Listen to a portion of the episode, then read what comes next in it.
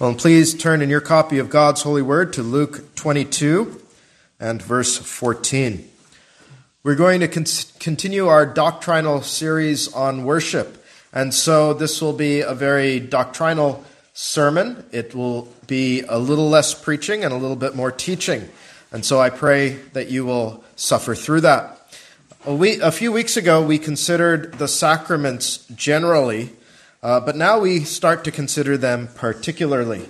We're going to start with the Lord's Supper, which would seem a bit reversed, except for the fact that I have just preached on baptism in Enoch's uh, baptism, and so we will go to the Lord's Supper, which would be a bit out of order norm- normally, but uh, we will come and consider baptism at another time.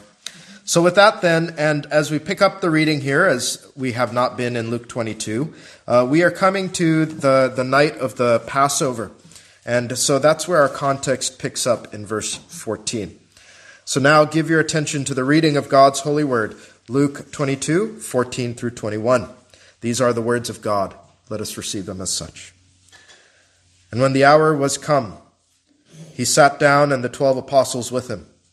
And he said unto them, With desire I have desired to eat this Passover with you before I suffer. For I say unto you, I will not any more eat thereof until it be fulfilled in the kingdom of God. And he took the cup and gave thanks and said, Take this and divide it among yourselves.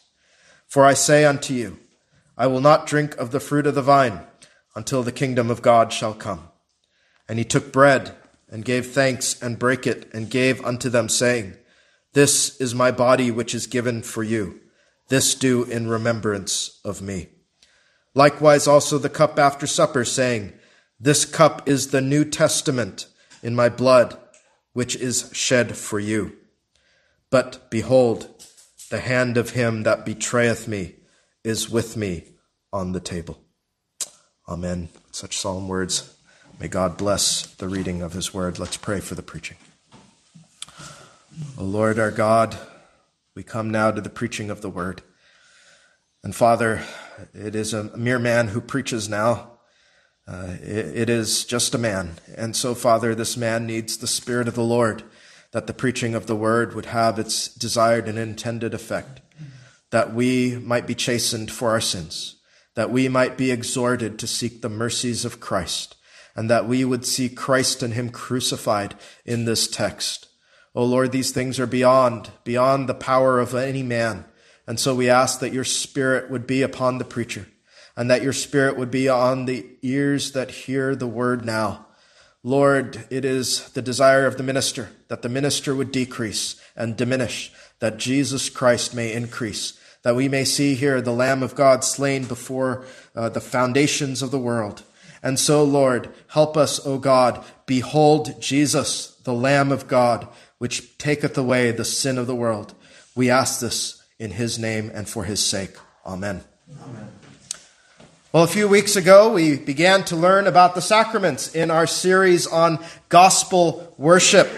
We saw that they were holy ordinances. I preached a whole sermon on it, so I'll just give you the shorter catechism definition. Holy ordinances instituted by Christ, wherein by sensible signs, that is, signs that make sense to our senses, Christ and the benefits of the new covenant are represented, sealed, and applied to believers. That was just the overview. And we heard from Romans 4:11 that they are holy signs and seals of the covenant of grace. So as we see that these sacraments are instituted by Christ, we see that in every institution of a sacrament, there is significance in the institution itself where it takes place, and why the Lord instituted it when he did.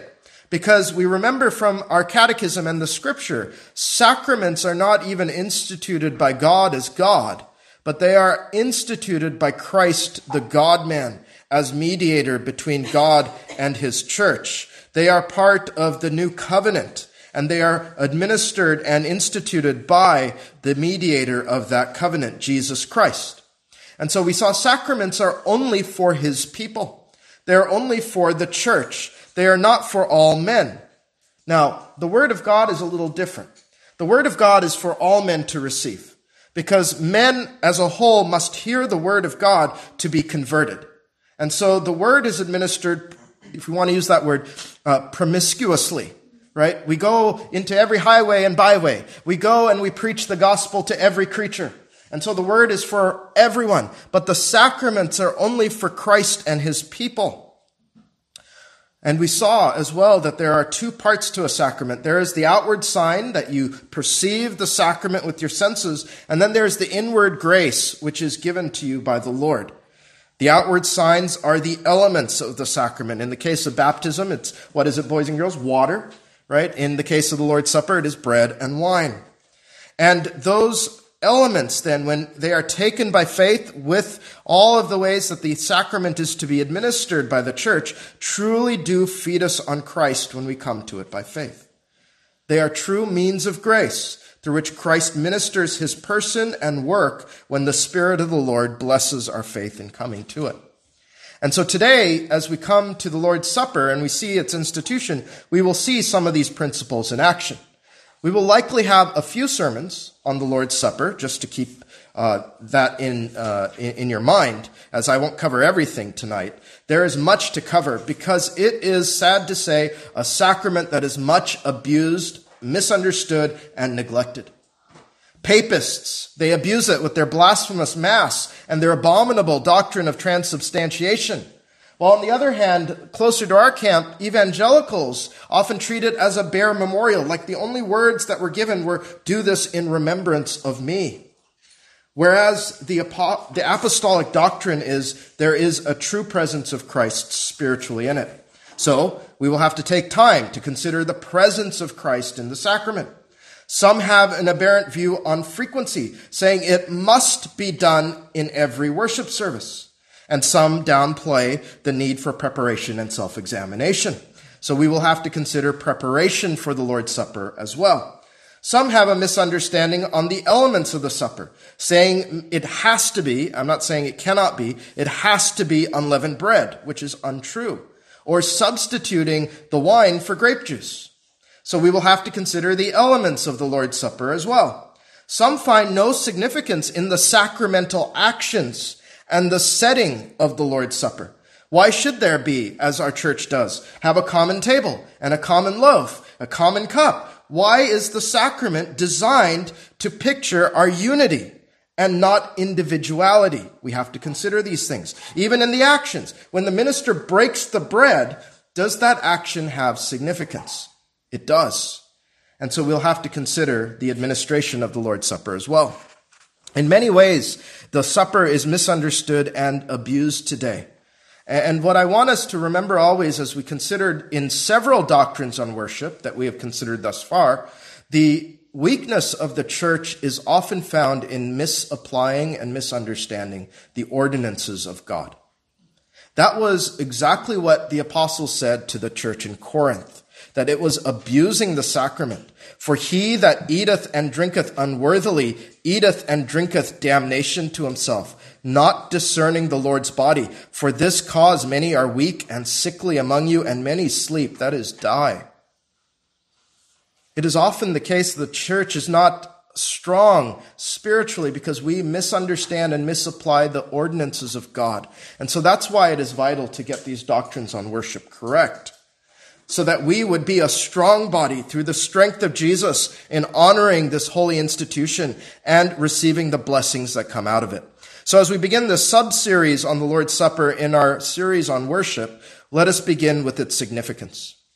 The significance of its institution, why the Lord instituted it when he did, and the significance of its elements, why he used those sensible signs. And then we will build on this foundation in upcoming sermons. So with that, we'll divide our time on the supper two heads. First is the significance of its institution, and second, the significance of its elements. So first, the significance of its institution. Now remember again that a sacrament is a holy ordinance instituted by Jesus Christ. And I hope you see in our text that this sacrament is not instituted by the church. Right? We have to get that straight. It is an institution by Jesus Christ himself that the church receives and administers according to his design for it. That again flows out of that regulative principle of worship, our regard for the Lord, that we must only do what he commands and not do anything else. We cannot invent sacraments as the Roman Catholic Church does. We see that this is the regulative principle of worship. And it also means we must remember that we as a church have no power to change it from its institution.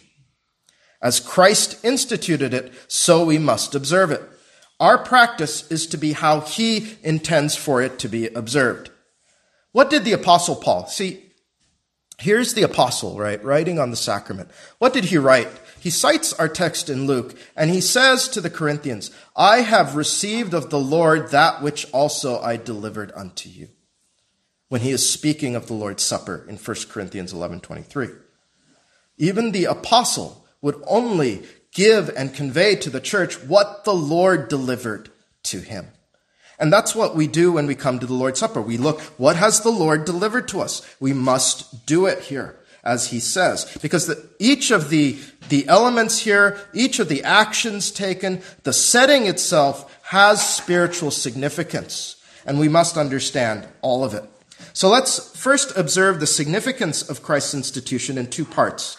One is Christ's timing in its institution, and second, Christ's care in its institution. So let's look at Christ's timing. There are three things you might want to note about it. It took place after the Passover. So it wasn't the Passover meal. It took place right after the Passover meal.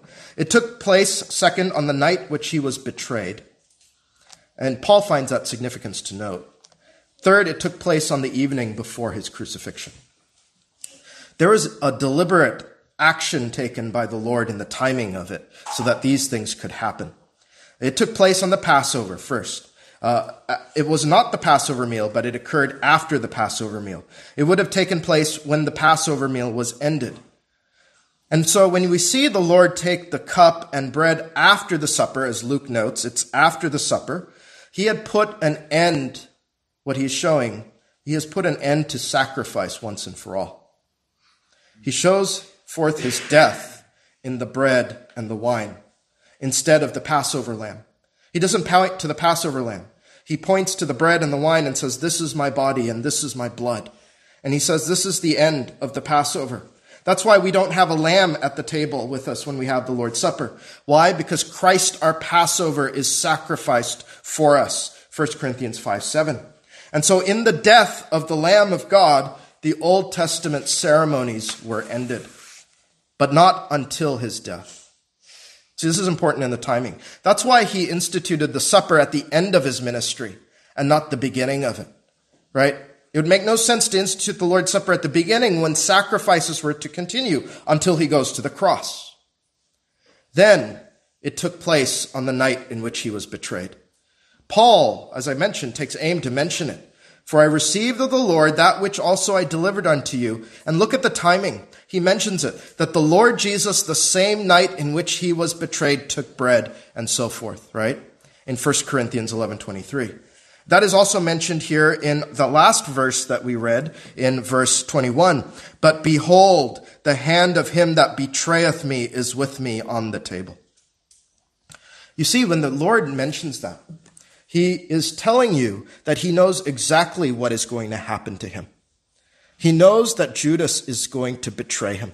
It did not take him by surprise, but it was his own design.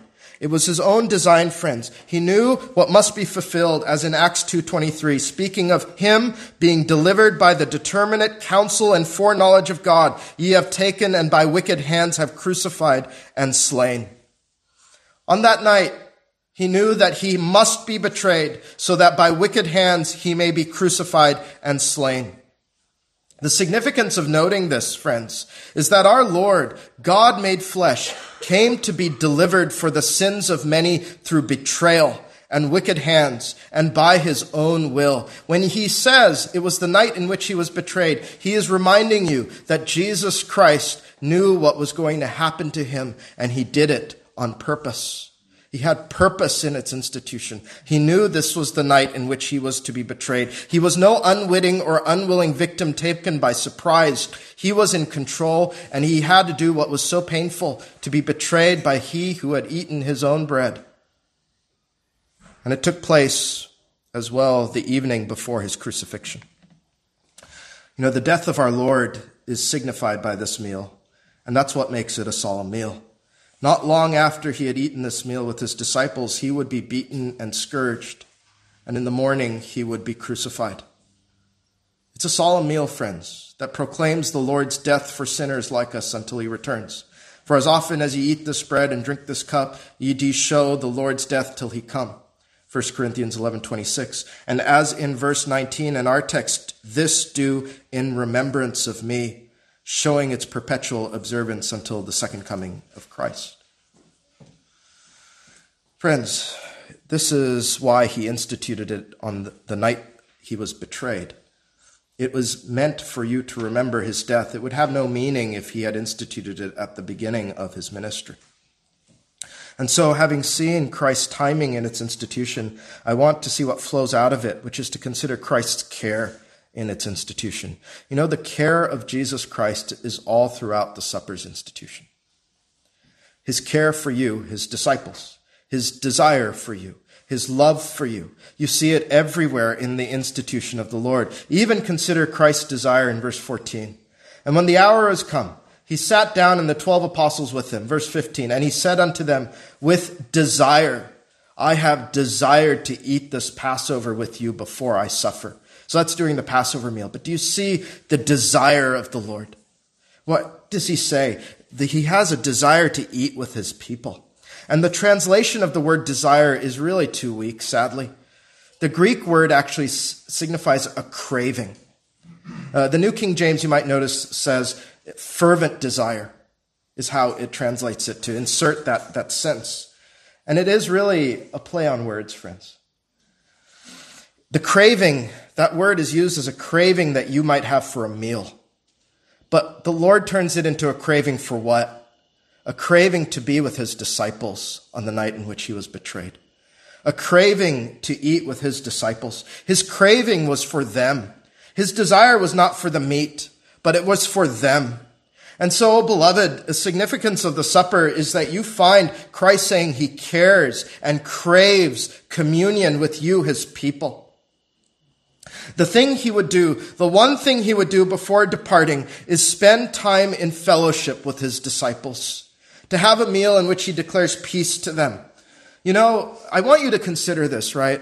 Because you really know what a man has in his heart when a man knows he will die maybe from a terminal disease. And the doctor says you have a week or you have a month or whatever.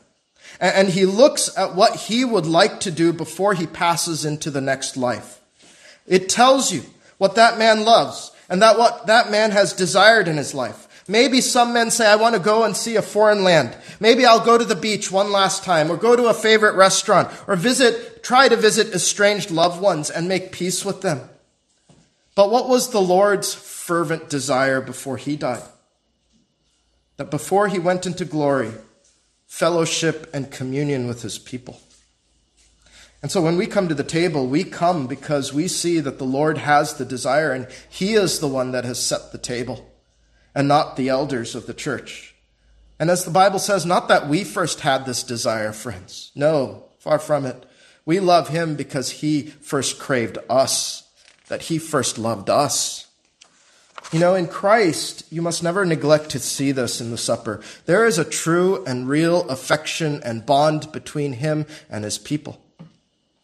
And he did it at that time to give them strength and encouragement to show how committed he is to them. This is my body, which is given for you, right? I go to do this for you. I go to do this to shed my blood, the cup in the New Testament, which is shed for you.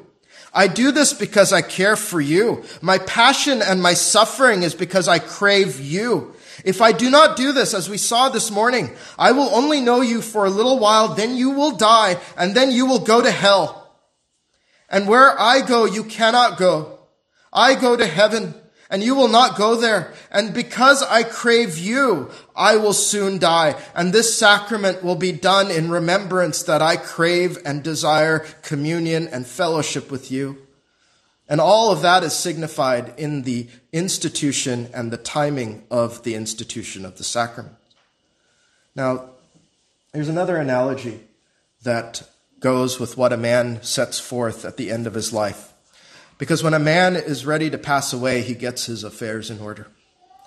As the Lord told Hezekiah in 2 Kings 20, verse 1 Set thine house in order, for thou shalt die and not live. Set thine house in order. Write a will. Leave your inheritance to your heirs. We still use that term. A man who's about to die, maybe he's growing old, is told, Get your affairs in order. This might be the last checkup you ever have. Get your affairs in order. And that is actually seen in the institution of the Lord's Supper. This cup is the New Testament, the New Testament in my blood, which is shed for you. This sacrament is the last will and testament of our Lord Jesus Christ. One of the reasons of many we use the King James here is it preserves some of these rich truths that other translations have slowly started to discard. Even the New King James translates this poorly. This cup is the new covenant in my blood. But it has more force when it is translated, This cup is the New Testament in my blood. After all, we call this the New Testament, don't we, friends? And that is where that testamental language comes from. Here and in Hebrews, the word translated testament is diatheke. It can either be translated covenant or testament. The sense has to come out of the context. In relation to the supper, as our forefathers have long seen, it should be more properly translated testament. Why? Because it is the inheritance that a man bequeaths freely upon those who will be his heirs. That's what's signified by that language. And that language is most notably used in Hebrews 9, 15 through 17, which is where you should see testament must be used. Listen to this. For this cause he is the mediator of the New Testament that by means of death for the redemption of the transgressions that were under the first testament, they which are called might receive the promise of eternal inheritance. For where a testament is, there must also of necessity be the death of the testator. See, that's why it is more properly called a testament and not a covenant. The death of a testator. A covenant can be made without death, but a testament requires the death of the testator. For a testament is of force after men are dead. Otherwise, it is of no strength at all while the testator liveth. Okay, so what you're seeing is to be an inheritor of God in Jesus Christ, the testator, Jesus Christ must die. This cup is the New Testament in my blood. All that is God's is yours in the New Testament made in my blood.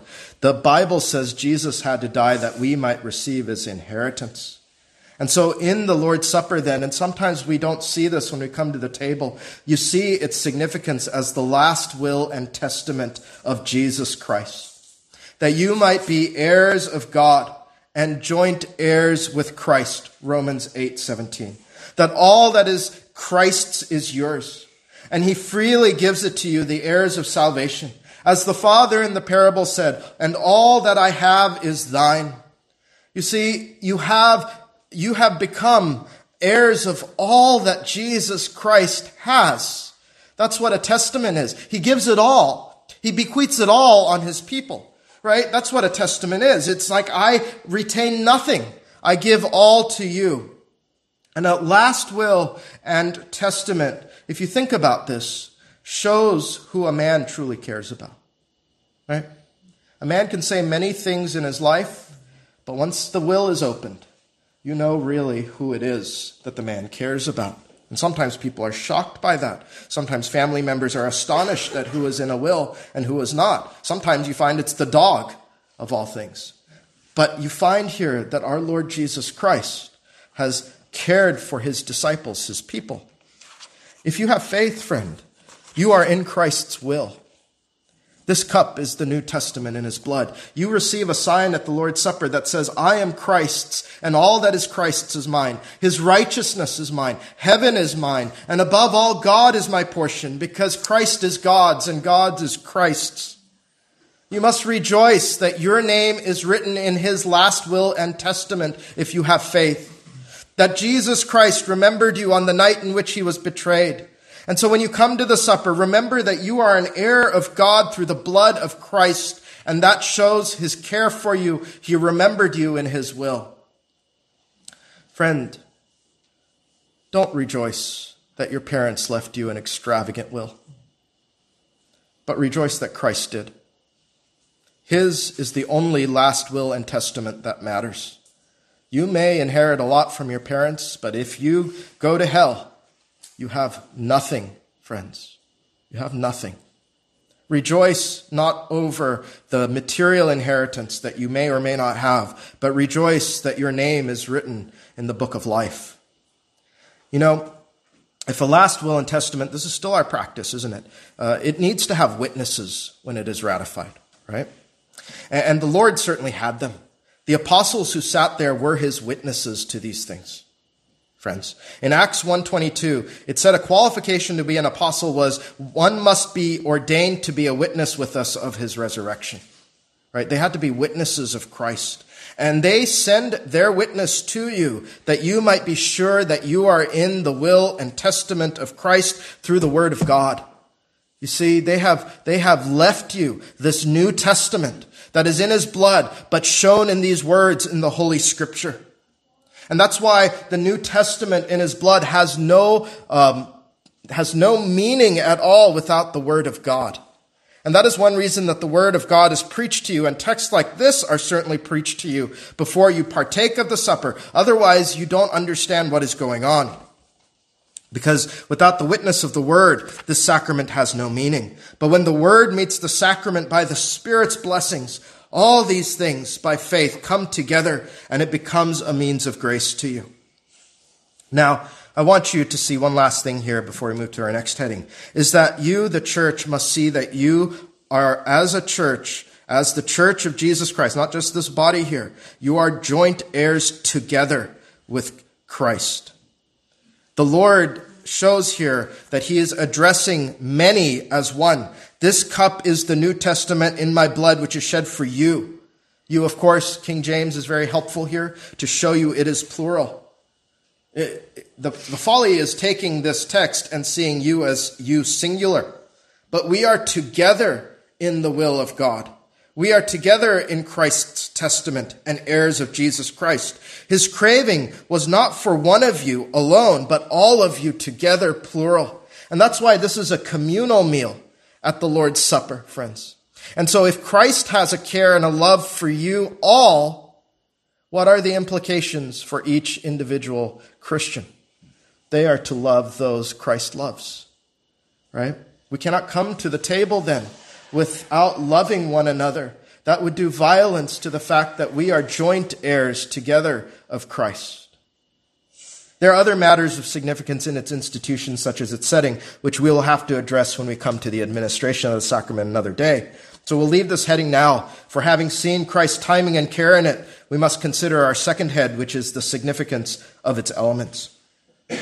Now remember again, there are two parts to a sacrament the outward sign and the inward re- uh, reality of the grace conveyed to us. The elements are sensible signs.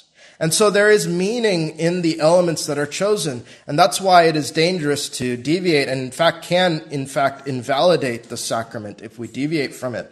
Because these are sensible signs that point us to the grace of our Lord Jesus Christ. And sometimes when the elements are changed or they are um, twisted in a sense. We stop seeing the sense that the Lord has for us to see spiritual realities.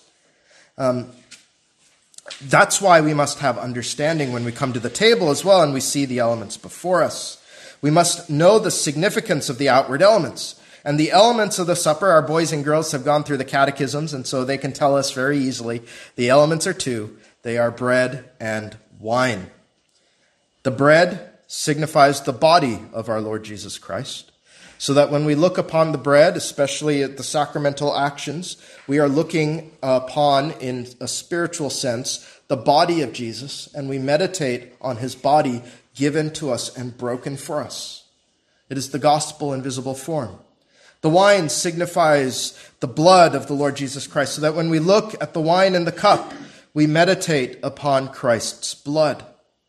That's also signified by the way the elements are to be handled by the minister, and the actions taken on them. I'll deal with that in the administration of the, sac- uh, the sacrament. But there is significance in the minister blessing, right? Asking the Lord's blessing on the elements because they represent the body and blood of Christ. It represents the blessing that God has given us in blessing us with the body and blood of Jesus Christ, our Lord. A body hast thou prepared me. Hebrews 10:5. God has blessed us with giving us the body and blood. There's also significance to the breaking of the bread by the minister. The breaking of the body of Jesus is shown in that. This is my body broken for you as the minister breaks the bread. There is significance to the pouring of the wine into the chalice. This is my blood of the testament, which is shed, which is poured, that is, for many for the remission of sins. The sacramental actions upon the elements signify deep spiritual truths that are often lost when we don't uh, use them the way they're meant to be used. But lest I get ahead of myself again, let's consider the significance of the bare elements today. What they together remind us of is, Whoso eateth my flesh and drinketh my blood hath eternal life, and I will raise him up at the last day. John 6, 54. That's what they signify. They symbolize that in the body and blood of Jesus Christ is eternal life. No place else you can go for it. Only in his body and blood is eternal life. So let's begin with the bread that signifies the body of Christ. Bread has several significant qualities that the Lord in wisdom has chosen to make it suitable for this institution. And I want you to see that. When we say they are sensible signs, we think to ourselves, why has God in wisdom, why has Christ in wisdom given us such a sign? Why didn't he choose something else? There is spiritual significance to the things he has chosen. And so we must investigate those things. Bread has several qualities that make it suitable for the institution. The first is that bread nourishes, right? Christ's body nourishes us. In our first sermon on the sacraments, we heard that sacraments sanctify and strengthen us. They are not converting ordinances, but bread is like the manna in the wilderness. It is given to sustain us on our pilgrimage. So when you see the bread, you think on Christ alone as your strength to persevere as a pilgrim. He said he is the bread of life. John 6:35. Bread is also made of constituent grains, right? This speaks to the unity and composition of Christ's mystical body, the church. The apostle wrote in 1 Corinthians 10:17, "For we being many are one bread." Do you see that? The apostle uses the same analogy. We being many are one bread and one body, for we are all partakers of that one bread. Do you see how the linkage is made here between the multiple grains in bread as representing the body, the mystical body of Jesus Christ? And we are one body because we are partakers of that one bread who is Jesus. All of us at the table then join with the universal church as one body, the body of Christ. And that is why the sacrament is to be one loaf and not pre-cut crackers. We are one body made up of constituent grains, so to speak. Now, bread is also created solemnly through a violent process. You know, the grains are threshed and they are ground. So too, the Bible says, Christ was crushed and bruised for our iniquities. Bread is baked in a hot furnace. So too was Christ solemnly put into the hot oven of God's wrath. So in the bread, think of how costly it was that his body was broken, that his body was broken for you through the wrath of God that was due to your sin. But also, bread is meant to be ingested and digested by you, right? And when bread is digested, it becomes a part of you. It truly does. When you come to the table, you are seeing you are one with Christ. It signifies John 6:56. He that eateth my flesh and drinketh my blood dwelleth in me and I in him. Do you see that? by the ingestion of the bread and the drinking of the wine. It represents the eating of the flesh and drinking the blood of Jesus Christ, representing that he dwells in you and you in him. So you might ask, with some of the significance here, um, what kind of bread should we use? Now, sadly, there are controversies even over the element of bread. So we should ask the question.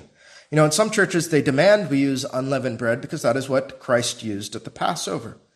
But Reformed churches do not tend to use unleavened bread, but common table bread instead. Because the word used for bread to be used in the Lord's Supper is artos, as in 1 Corinthians 11:27. And the Bible seems very deliberate in avoiding the kind of bread translated unleavened bread, which is adzumos. It seems that Christ, just through circumstance, used unleavened bread because that is what was used at the Passover, but that was circumstantial.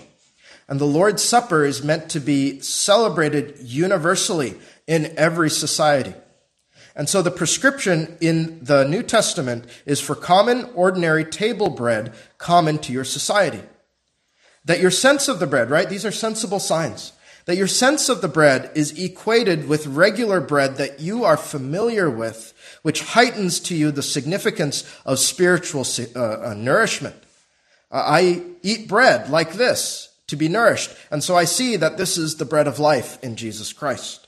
So whatever bread our society has used relays nourishment to us. And so in our place, common leavened bread can be used. In a different context, unleavened bread could be used. But to demand unleavened bread is to go beyond the sense of the Bible's prescription. And again, that's why Reformed churches have usually used common leavened bread. The other element, so that's the bread, the other element in the supper is the wine uh, red wine at that because it signifies the blood of our Savior. And you have to, when you look at the wine, right, you have to have your meditations go to all the many ways that the blood of Jesus Christ is spoken of, so that when you see that dark red wine in the cup, you reflect on, meditate on the blood of Jesus. From Hebrews 9:22, we see almost all things are by the law purged with blood, and without shedding of blood is no remission. Without this shed blood, I am not forgiven, is what you see. From Zechariah 13, 1, we see in the cup a fountain of blood for uncleanness. I see that my uncleanness is washed away by the detergent that is the blood of Jesus Christ. From 1 John 2 2, we see in the cup the blood that reconciles us to God, and He is the propitiation for our sins. And I see in the cup that God's wrath is turned to favor because of this blood. From John 6:54, we see in the cup our eternal life that comes from drinking his blood. From 1 John 1 7, we see in the cup, cup that cleansing of all our sins. The blood of Jesus Christ, his son, cleanseth us from all sin. Every sin has been cleansed from my soul because of the blood of Jesus. That's what I see signified in the wine. From Hebrews 9:14, we see in the cup, think of it, the cleansing of our conscience. How much more shall the blood of Christ, who through the eternal spirit offered himself without spot to God, purge your conscience from dead works to serve the living God. Acts 20, 28. In the cup is the great value of our salvation because we read in that text that the blood in the cup is solemnly called the blood of God. In Song 1 4, we see in the cup the love of Christ. We will remember thy love more than wine. The upright love thee. When you peer into the cup, friends, you peer into such things by faith. You are meant to. As with the bread, our Savior chose wine to communicate these sensibilities, that through a meditation on His blood, you might grab a hold of these spiritual truths. And I want us to consider also some of the qualities of wine that make it significant in its use here in the Lord's Supper. Just as with the bread, Wine is created by pressing and crushing grapes. Isaiah 63 3. I have trodden the winepress alone, and the people of the people there was none with me. For I will tread them in mine anger and trample them in my fury, and their blood shall be sprinkled upon my garments. Christ was trodden and crushed on the winepress of God's anger and fury so that the cup of wrath that he drank to the bitter dregs is turned to you what the apostle calls a cup of blessing. In Psalm 104 verse 15, we see the cheering aspect of wine. Wine is said to cheer the hearts of men. And the blood of Jesus Christ shed for us, as we saw this morning in the Beatitudes, is meant to cheer our hearts as saved sinners. That those who mourn will laugh. Those who mourn will have joy over their salvation. It cheers our heart. Wine also, you know this if you've drank wine, it warms us. It has a warming function as well. Christ warms our heart. There is at times a bitterness or sharpness in wine due to the tannins in it. Just as the Passover was to be eaten with what kind of herbs? Bitter herbs, right, friends? It's designed to be there by the Lord's institution. That there is still, a, a, a, even though our salvation is sweet, there is a bitterness in it because the Son of God was slain to mix our warmness and gladness with mourning the death of the Savior. Wine is also used for medicinal purposes to eradicate germs and illnesses. Paul told Timothy, drink no longer water, but use a little wine for thy stomach's sake and thine often infirmities. 1 Timothy 5:23. And so you see, as alcohol is used to purify and eradicate germs and illnesses, so too in 1 John 1 7, the blood of Jesus Christ his Son cleanseth us from all sin. For all these reasons and more besides, friends, the Lord Jesus Christ deliberately instituted wine to represent his blood. Now, this, this might sound a bit controversial today, but let me ask the question what should we use? Should we substitute wine then for something else? The answer is no. Sadly, as of late, this element has come under attack and is often substituted with grape juice. But let's be clear, friends. Jesus instituted wine and not grape juice. There's no such thing as grape juice in biblical times because as soon as a grape skin is crushed, fermentation begins. The history of grape juice is actually interesting. Lest you see this as a divergence, I think it has some very good application for us. You know, you might not know this, but grape juice is actually connected to the church. It first comes into the world through the church, strangely enough. Many don't realize it. It came from the church. Dr. Thomas Welch, you remember Welch's grape juice, boys and girls? He was a Methodist minister. A lot of people don't know that part either. Uh, his voice eventually failed and he could no longer preach. So he became a dentist and served the Methodist Church as a communion steward. In 1869, he invented a method of pasteurizing grape juice so that fermentation was stopped and it became non alcoholic. He then persuaded local churches to adopt it for communion, calling it Dr. Welch's unfermented wine. Grape juice was invented when he pasteurized crushed grapes. And the reason for this was it was during the time of the temperance movement, which had started to infect churches. And churches became what Ecclesiastes 7:16 warns us of. Be not righteous over much, neither make thyself over wise. You know, it is fine, absolutely fine, if you wish to abstain from alcoholic beverages, right? I myself, I hardly ever drink. I, I don't really have a care for it.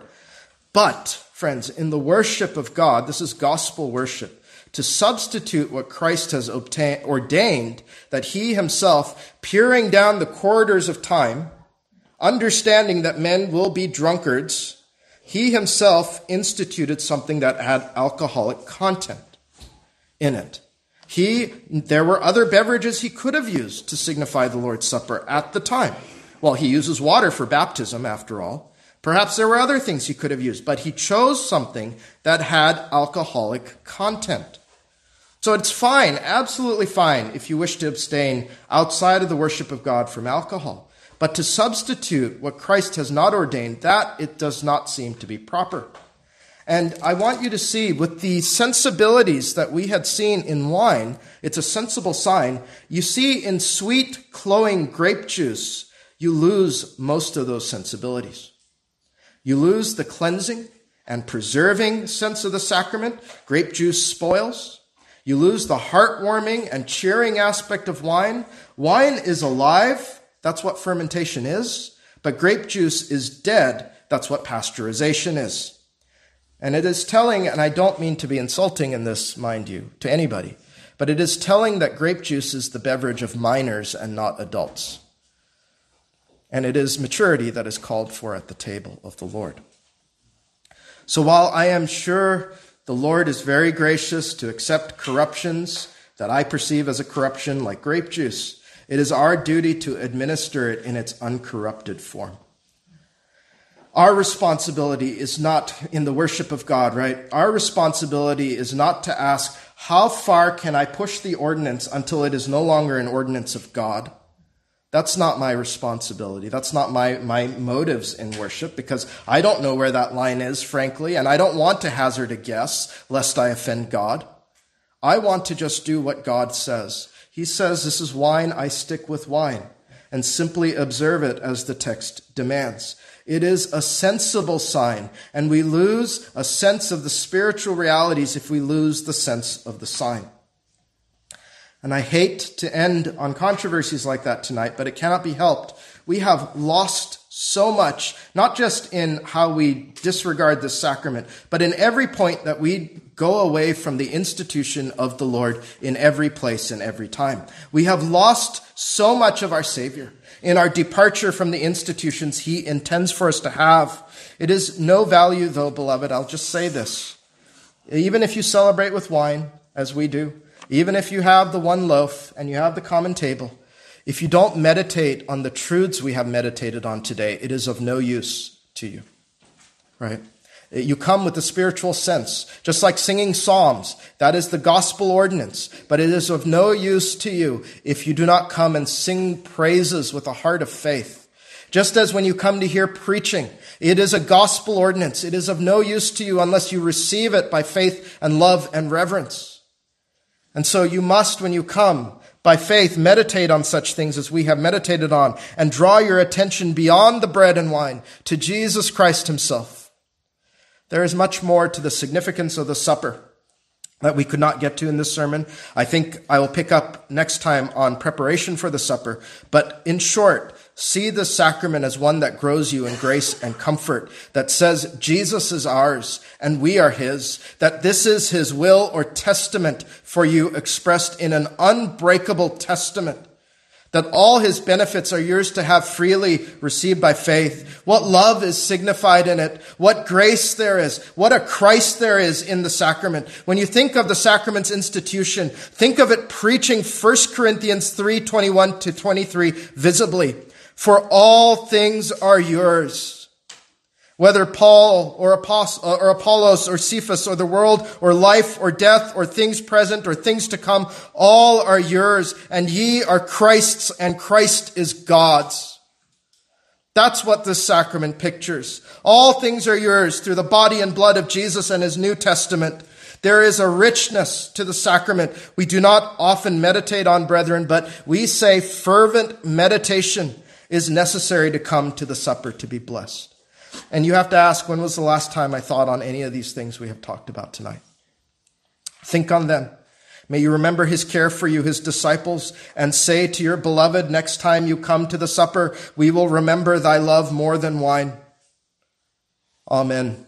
May Christ bless his word to us. Please rise as we seek him in prayer.